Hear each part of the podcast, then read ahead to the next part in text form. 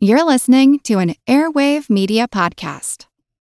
Hello, it is Ryan, and I was on a flight the other day playing one of my favorite social spin slot games on chumbacasino.com. I looked over the person sitting next to me, and you know what they were doing? They were also playing Chumba Casino. Coincidence? I think not. Everybody's loving having fun with it. Chumba Casino is home to hundreds of casino style games that you can play for free anytime, anywhere, even at 30,000 feet. So sign up now at chumbacasino.com to claim your free welcome bonus. That's chumbacasino.com and live the Chumba life. No purchase necessary. VGW Group. Void were prohibited by law. See terms and conditions. 18 plus.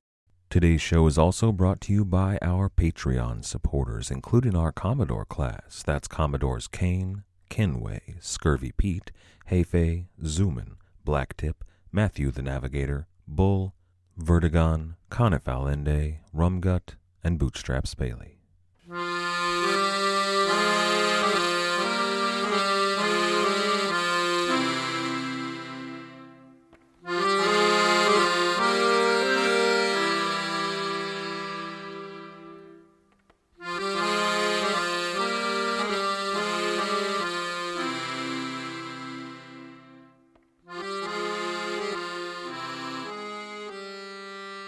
Hello. Welcome to the Pirate History Podcast. My name is Matt. Thank you for listening. I try to think of a suitable mental exercise to really put myself in the mindset of the pirates that sailed during the golden age of piracy, but I invariably come up short. It's because I think, well, it's because I'm an American, and my mindset is very rooted in the American experience. I could imagine relocating to another country, adopting their customs and language, and really loving the experience, but I would never stop being an American. The pirates, though, lived in a very different world. They were absolutely children of their own nations, but they lived in a region that was, well, it was a melting pot that didn't yet have an identity of its own. The West Indies, the Caribbean, had so many small colonies of so many different nations and they all existed so close to one another. In the span of an afternoon, at most a week, they might hear people speak Spanish and English and French and Dutch and Danish and German and Taino dialects and half a dozen different African languages. And then they would hear all of the hybrids that were busy being born out of that mesh of languages. However, most people that were born into that environment were deeply nationalistic. Whatever circumstance threw at them, they were still English or Dutch or French, except for the pirates. See, they were outlaws, they were villains of all nations. No country would give them a home, no country would give them succor, so they were forced outside of their nationalistic views. This probably started in the era of the privateers, the buccaneer era, where we are now. See, they all worked for commissions Lorho de Graaf and Michael Andriessen, well, they were Dutch, as were hundreds of other privateers, but they accepted French commissions and they served France loyally. De Graaf actually earned honors and was given a position of power in the French military. He tossed aside his homeland to fight a war against his people. Now, that wasn't true for everyone's experience. The English, most of them, tried to stay loyal to their home, but they were deemed outlaws, for continuing in a trade that their home nation had hired them to do. I mean, imagine if you were offered a government commission to relocate and to own your own business. It turned out to be quite a profitable enterprise. And then, after a few months, that government turned around and told you, wait, no, you don't get to own a business. You're going to be flipping burgers for minimum wage. And if you fail to flip burgers, we'll hang you. What would you do in that situation? So the English and the Dutch national identity, at least for the pirates, it started to wane. They had to seek out other nations in order to live their lives. Whenever they could, they would seek out French commissions. Strangely, though, it was actually the French pirates that kept their national identity strongest during these years. For example, a flotilla of smaller French vessels that was part of a larger fleet sailing under Captains de Graaf and Andriessen. That flotilla made for a Dutch settlement in 1684, hoping to trade. They were rebuffed by the governor there because of their association with the two Dutch pirate captains. Raveneau de Lussan, who was there, wrote after being denied entry into the settlement, quote, We were punished for the knavery of these Dutchmen practiced towards their own people. He, in this passage, fails to recognize that the said knavery was accomplished with French commissions by his own commanders sailing from a French colony. That didn't matter to Lussan, though. They were Dutch. He was French. By his logic, it was a failing of the Dutch, and that Dutch governor should hold himself accountable for the actions of a Dutchman, regardless who signed his commission. Lussan failed to recognize what many of the buccaneers that weren't French were slowly coming to learn. Many French buccaneers failed to learn this, at least for now. Those other buccaneers, the English and the Dutch, they were criminals, not patriots. They were outlaws. They were outcast. They were men and women without a home, without a country, and without a king. This is episode 65 Knavery. That episode with the Dutch governor almost saw the whole party, with Raveneau de Lussan, arrested and potentially hanged. It was a major factor in the decision of those French crews under Lorho de Graaf to leave his fleet and to set out on their own. Namely, Captains Jean Rose, Pierre Le Picard, and Mathurin de Martez, along with Raveneau de Lussan, they left the fleet and made for the sea between Portobello and Cartagena. They captured a ship out of Margarita that was carrying mostly corn, and they sailed it for the coast. Now, Lussan makes note of what he calls, quote, a most cruel, barbarous, and savage Indian nation. And then he goes on to say that they eat without distinction whatever they can catch. We returned without having the curiosity to make a trial of their teeth. So, yeah, they decided not to stick around long enough to get eaten. Naturally, most of these accounts of savage Indian cannibals are untrue, or at least wildly exaggerated. There were some groups that engaged in ritualistic sacrifice, and they were prone occasionally to eat the hearts of their victims or other symbolic parts of their anatomy. It was in an effort to gain their power. It was all about dominance and strength. It was ritual, though, not, huh, I'm famished. Let's go find a nice fat Frenchman to eat. Mostly, though, this voyage after leaving Lorho de was uneventful until their group reached the Golden Isle, where they met a few other French pirates that had been left behind by Captains Francois Grogniet and Jean Lescuyer. Those pirates were flying the French flag. They were hoping to flag someone down that would give them a lift home. You see, they decided not to join the other pirates on their way to the Southern Ocean. This appears to have been the moment when they found out about the pirates in the Pacific Ocean. Now, they quite possibly may have heard about Francois Grogniet and Jean Lescuyer before this moment, but it's the first time that Raveneau de Lussan mentions it. So they deliberated about what to do, and finally the three French captains decided to follow their compatriots into the Pacific Ocean. They probably gave their prize vessel over to those marooned pirates to get them home, and they burned the rest of their boats, upon reaching the main.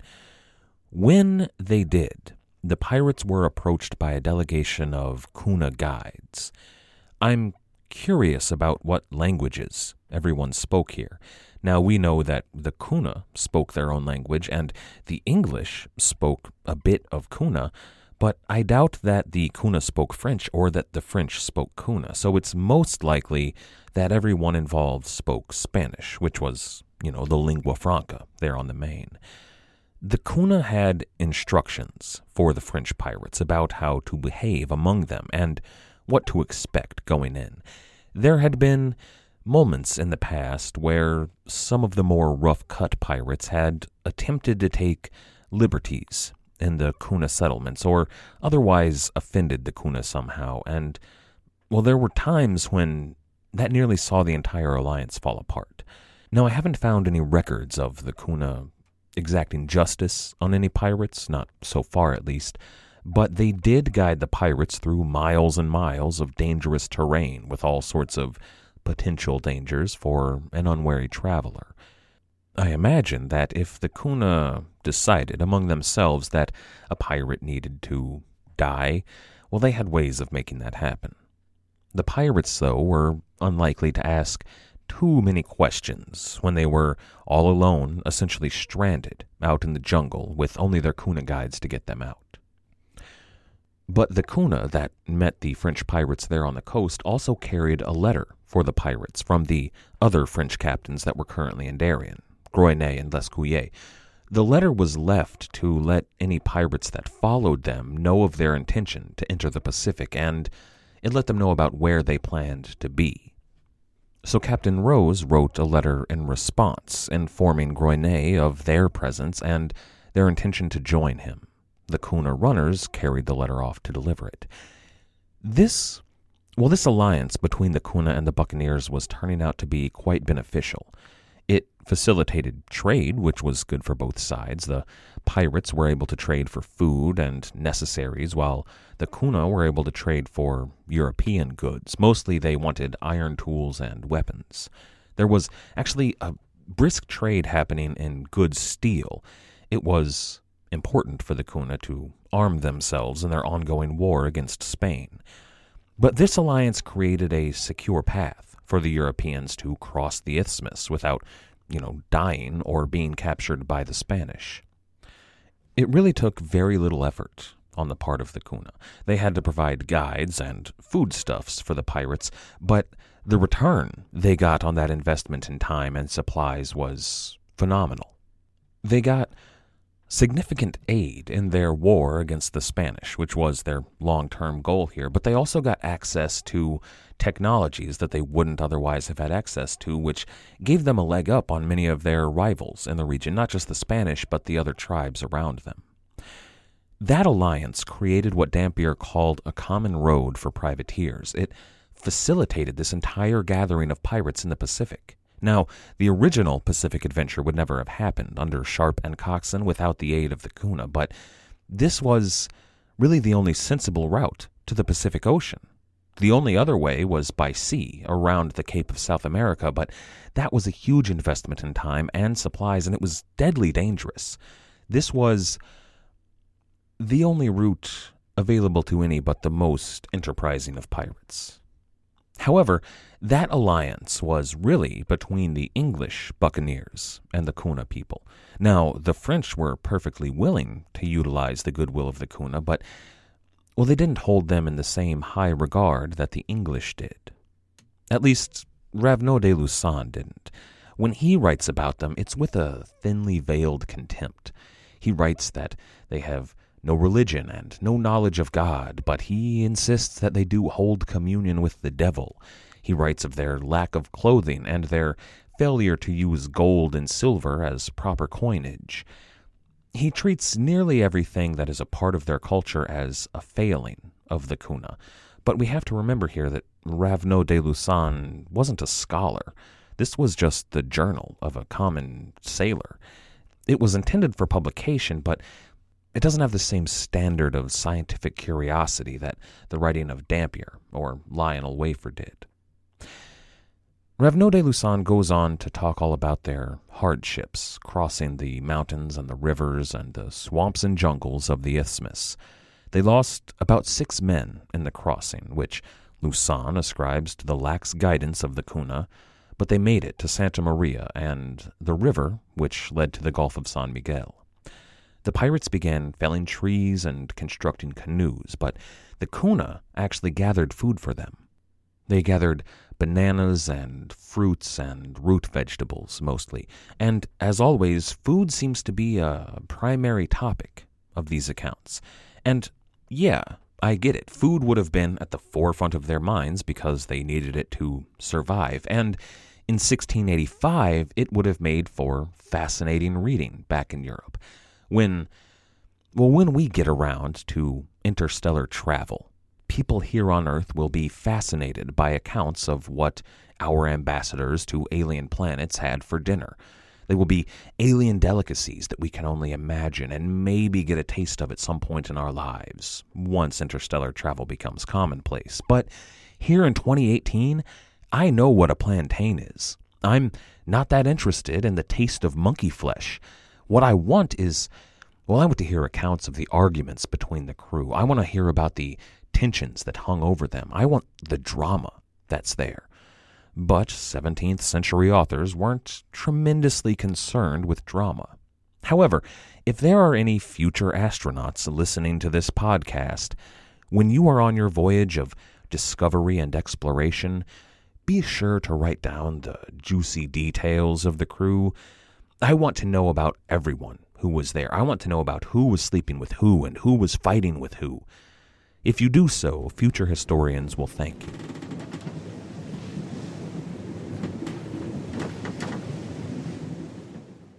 Judy was boring. Hello. Then Judy discovered ChumbaCasino.com. It's my little escape. Now Judy's the life of the party. Oh, baby, Mama's bringing home the bacon. Whoa, take it easy, Judy.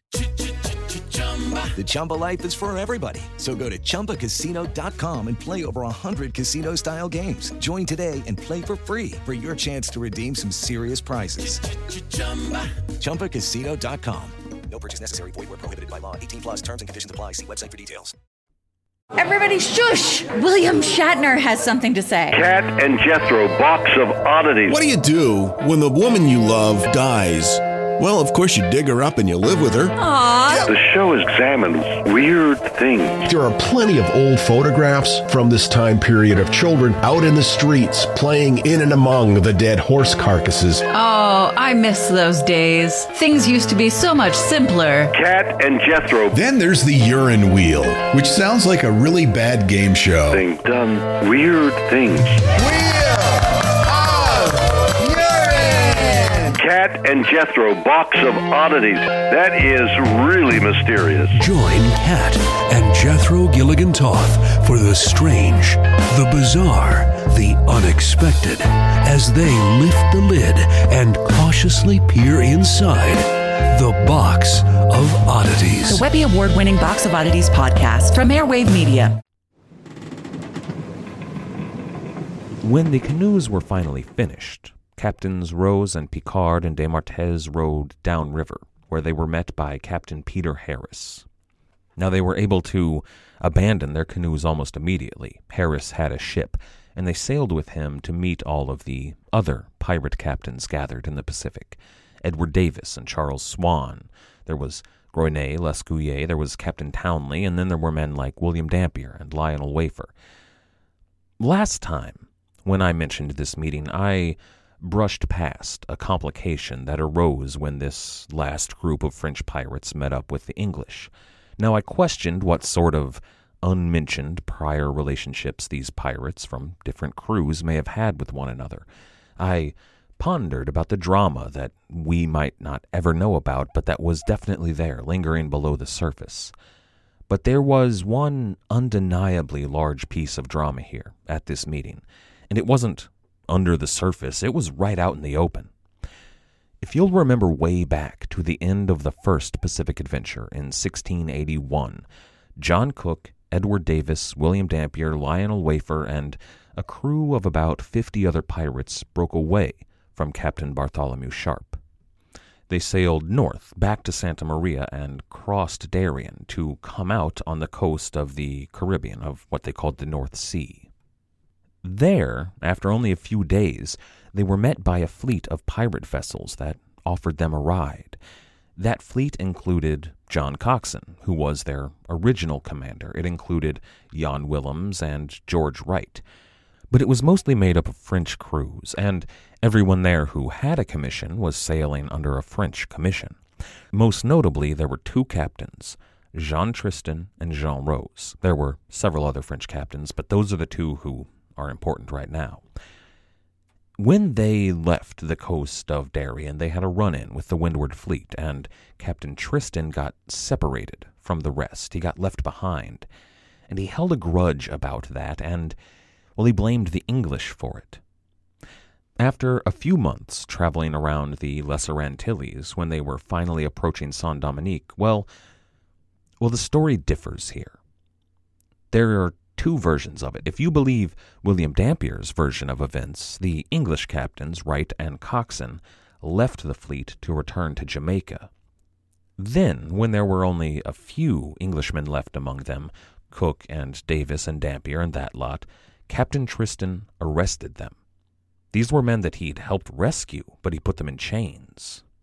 Now, Cook and Davis and the other officers were taken to Petit Goave, where they were to be tried for piracy. Dampier and the rest of the regular crew members were marooned on Isla Avacha, where they could be collected later on by French authorities. Upon reaching Petit Goave, the English were left on board in chains, while Captain Tristan and most of the other Frenchmen went ashore to discuss the situation with the authorities. That night, Cook and Davis led an escape in which they freed themselves and their friends and took the ship of the treacherous, backstabbing French dog. But if you believe Jean Tristan's version of events, the English were not arrested. They willingly joined his crew. They sailed with him. They served alongside his men. Then, when they arrived at Petit Goave, he went ashore to his home, and the English, who were still on board, staged a mutiny, killed most of the French that were left on board, and stole his ship because they were treacherous, backstabbing English dogs. Now, we may not ever know who was telling the truth here, but pirates being pirates, it seems more likely to me that Captain Tristan was telling the truth. At least, I can more easily imagine a tale of mutiny and thieving than a story of arrest and dealing with the authorities with the intent of seeing your compatriots hung. But then again, the French were lawful privateers. They had commissions from the governor with the authority of the king behind them. The English, on the other hand, were just pirates. They were operating outside the laws of their nation, and it might look really bad for a French crew to harbor these criminals, so maybe Dampier was telling the truth. But whatever the facts actually were, Captain Tristan lost a ship and he had his men killed. Jean Rose was a friend of his. And here he was, in the Pacific. He had crew members with him on this voyage that had sailed with both he and Captain Tristan back when they rescued Davis and Cook and Dampier. Those men had lost friends when Cook and Davis led their revolt. The Bachelor's Delight, the admiral of this fleet down here in the Pacific, well, it was captained by none other than Edward Davis, and it was carrying William Dampier and fifty odd other English pirates that had betrayed Captain Tristan, at least in their view. It very nearly turned to guns and sabers and blood right there. There were men among those newly arrived French pirates that felt an insult of that magnitude deserved recompense right here and right now. But Captain Davis had a big ship. He had lots of guns, and he had a big crew. A fight right here and right now would certainly turn against the French. What's more, he had given a ship out of the kindness of his thieving, rotten English heart to a Frenchman, Captain Grogniet. He didn't have to, but he did. And now they were all working together. And in that, there was another very solid argument to be made against killing the Englishman here and now. Their fleet was waiting on a Spanish treasure galleon out of Lima. A Spanish treasure fleet, in fact. Now, they could take a galleon or two, or maybe more, but only if they put aside their differences and worked together. So, everyone agreed to sail together in an effort to capture that windfall of Spanish silver that was sailing toward them. But then came those weeks of waiting. They had endless hours of sitting around, of rain and discomfort. There was tension on board the Bachelor's Delight among the English. There was even talk of mutiny. There was tension aboard the French vessel under Captain Grogniet as well, but it wasn't talk of mutiny. It was talk of the English and what had happened three years earlier at Petit Goave. Jean Rose and his men discussed that English betrayal, that betrayal perpetrated by Cook and Davis and Dampier and much of the crew of the Bachelor's Delight with everyone else on board that French vessel. They began to turn minds against the English. The opinion of the pirates on board the Bachelor's Delight began to sour. But then on June 7th, 1685, they encountered the Spanish treasure fleet. Only, as we discussed last time, it was coming from the wrong direction, and it was bearing down hard on the pirates' position. Raveneau de Lussan writes, quote, On the 7th, at noon, Captain Grogniet gave us a signal that he descried the Spanish fleet consisting of seven sail. He did so by lowering and raising his flag seven times. We discovered seven great ships coming toward us, with a bloody flag in the stern and a royal one on the masts. Now it was that the hopes which our crew had were lost, when they understood the fleet was into Panama, revived again. The desire they had to enrich themselves at the other's cost decimated them to that degree that most of them threw their hats into the sea. Now, Lussan wasn't on board the ship under Grogniet. He was on board Peter Harris's ship, but he writes from the point of view of a French pirate in the fleet. And he writes that when the French ship sailed, it sailed away from the Spanish toward the main. Now, he explains this as an attempt to stay out of sight. Remember, that ship didn't have any big guns on board. Grogniet's plan was to wait until the Bachelor's Delight, who had many big guns, had engaged a galleon. Then he would be able to come up behind and board the Spanish vessel without anyone knowing he was there. But then the Spanish pulled their little trick with the lanterns in the night. They convinced the pirate that their flagship and the bulk of their fleet was further away than it actually was. When dawn came, the Spanish were right on top of the pirates, so the English ships had to flee. They were chased all around the bay in a running fight all day. The French, though, they stayed hidden. They, when the Spanish left, sailed away from the battle. They tried their best to avoid notice, and they did so. Now, to me, that seems like a smart move. If you are sailing a merchantman with no big guns, yeah, you don't want to get involved in a sea battle. Now, if Lussan is to be believed, they intended to join the fight, but they decided to stay out of the chase. The English, though, didn't see it that way. They saw that their effort had failed miserably. They had been outwitted and outgunned. William Dampier wrote of their failure, quote, Thus ended this day's work, and with it all that we had been projecting for five or six months. Instead of making ourselves master of the Spanish fleet and treasure, we were glad to escape them. That was a bitter failure for the English, who had been working towards this for some time, and many of them blamed the French on board Grogniet's ship.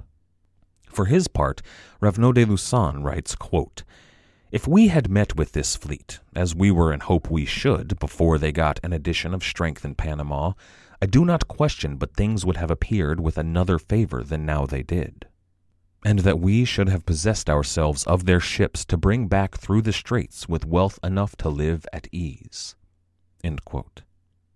The French were equally disappointed to miss out on this prize. Now, this treasure fleet wasn't why they had all come to the Pacific in the first place, not expressly, at least, but it kind of was. A treasure galleon was the dream. It was the desire of every pirate in the New World, and they'd given their best shot to capture one and failed.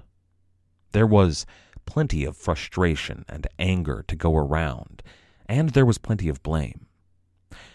It's suggested by the English, though it's not said outright, that the French decided to stay out of the fight as a sort of revenge for the perceived betrayal of Captain Tristan. It's even inferred that, well, that there may have been a plan. A plan that, when the battle was done and the English were tired and injured with all of their ships damaged, the French could have just swept in and taken the galleon and all her treasure and left the English with nothing. Now, I don't believe that that was the plan, but who's to say? Now, Dampier didn't come out and say any of that, but there was a lot of suspicion toward the French. There were hard words exchanged, and once again it looked like it might turn to violence.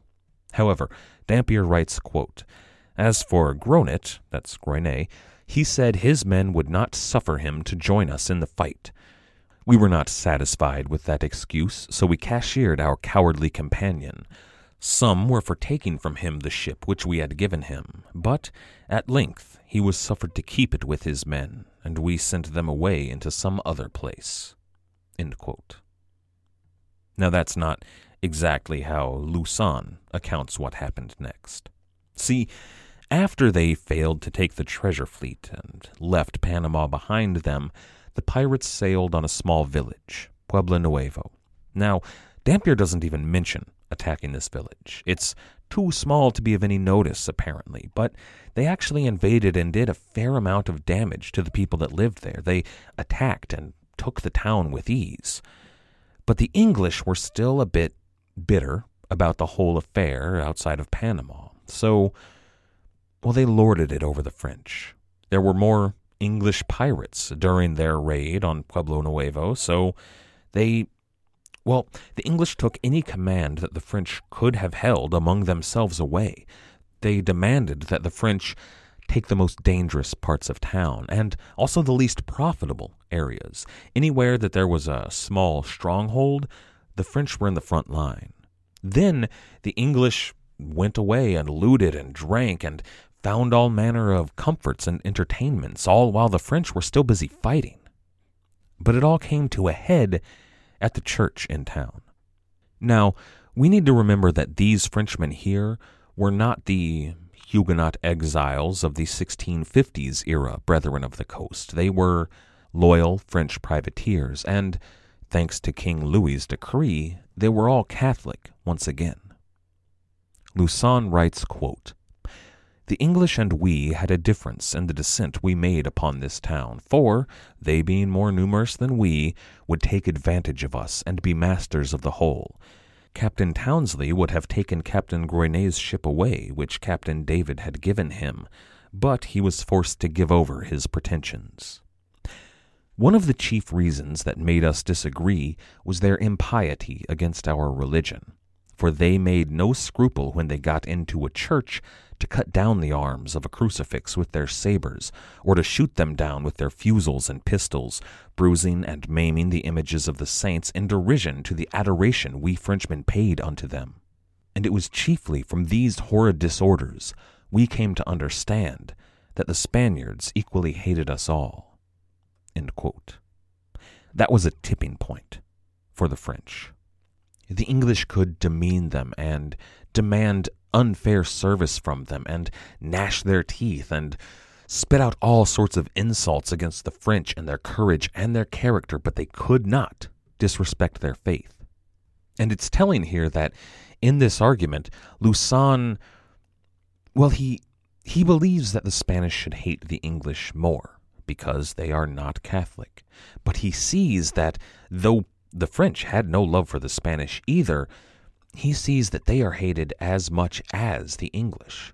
Their Catholic faith means nothing anymore when they allow themselves to be lumped in with this group of English heretics who are so desecrating a Catholic church. They fail to defend their own religion when they sail with these men. And you just know that some of the English pirates among them, some of the worst among them, really rubbed it in the faces of the French. Now, the English always enjoyed desecrating a Catholic church when the opportunity came to them, especially a Spanish one, but you know that they defiled and mocked the faith loudly. They laughed and paraded it around the French among them. They threw it in their face. So there, at Pueblo Nuevo, the fleet decided to split up. They went separate ways. They did so strictly along national lines. The English all sailed northwest. The French, though, well, they were going to need guns to attempt anything worthwhile. Next time, we're going to follow the two groups of pirates on their diverging and intersecting paths there in the Pacific. However, I never came to a conclusion about my question earlier about the mental exercise that would allow me into the headspace of a pirate. To try and grasp their deteriorating sense of national allegiance while still holding firmly to all of the prejudices of their home countries. I tried to think of it in terms of war. Those nations were all constantly at each other's throats, so I thought about, as an American, what wars I could compare that to. I thought about Americans that ran off to join the forces of the Kaiser's German Empire, or even Nazi Germany, or even something like ISIS. But none of that fits to me. Those were enemies of a different nature. Now you can imagine England and France at war. Then you can imagine them becoming allies and fighting together. Then, once again, at war with each other. But I can't imagine those kinds of shifting alliances with the Nazis. Then there's the factor of their communities all being so close to one another, so intermingled. In the West Indies, all of those islands were claimed by one power or another, but they weren't always close to other islands of the same nation. Sometimes an island would be surrounded entirely by foreign powers, sometimes they would all be enemies.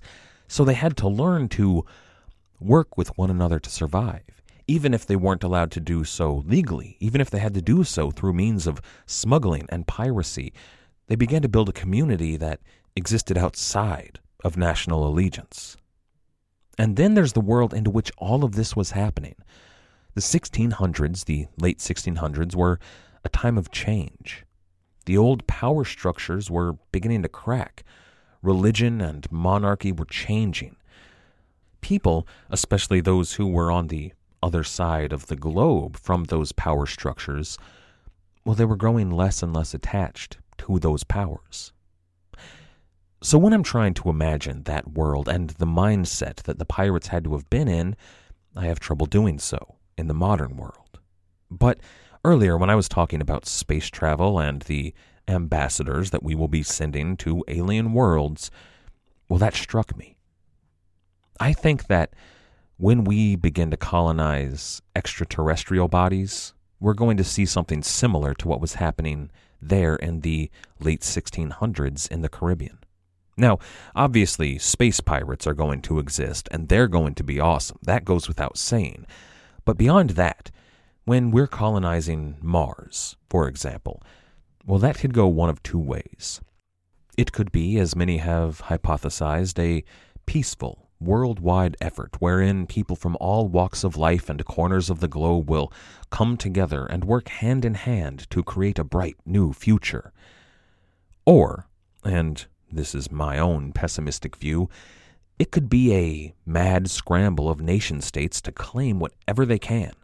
Much like the colonization of the New Worlds, the powers of the world, America, England, France, Brazil, India, China, most certainly, will all try to create their own colonies there. But then those barriers that will be created on a place like Mars will rub against one another, and there will be problems and fighting.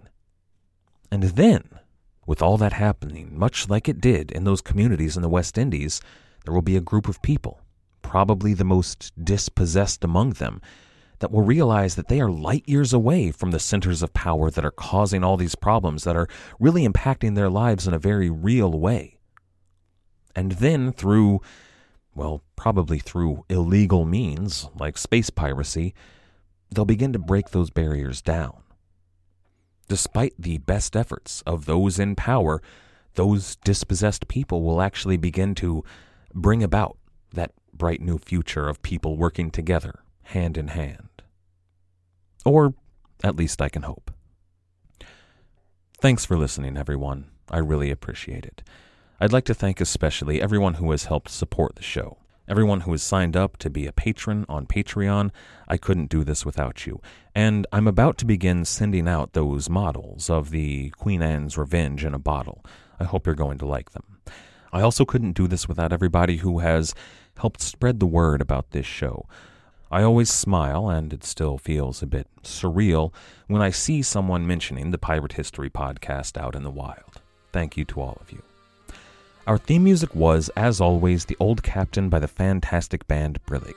If you haven't checked them out yet, I certainly suggest you do so over at brillig.com.au. That's B R I L L I G.com.au. After you're done over there, you can find more at our website, piratehistorypodcast.com, or you can get in touch on Twitter, SoundCloud, or YouTube. As always, most importantly, thank you for listening.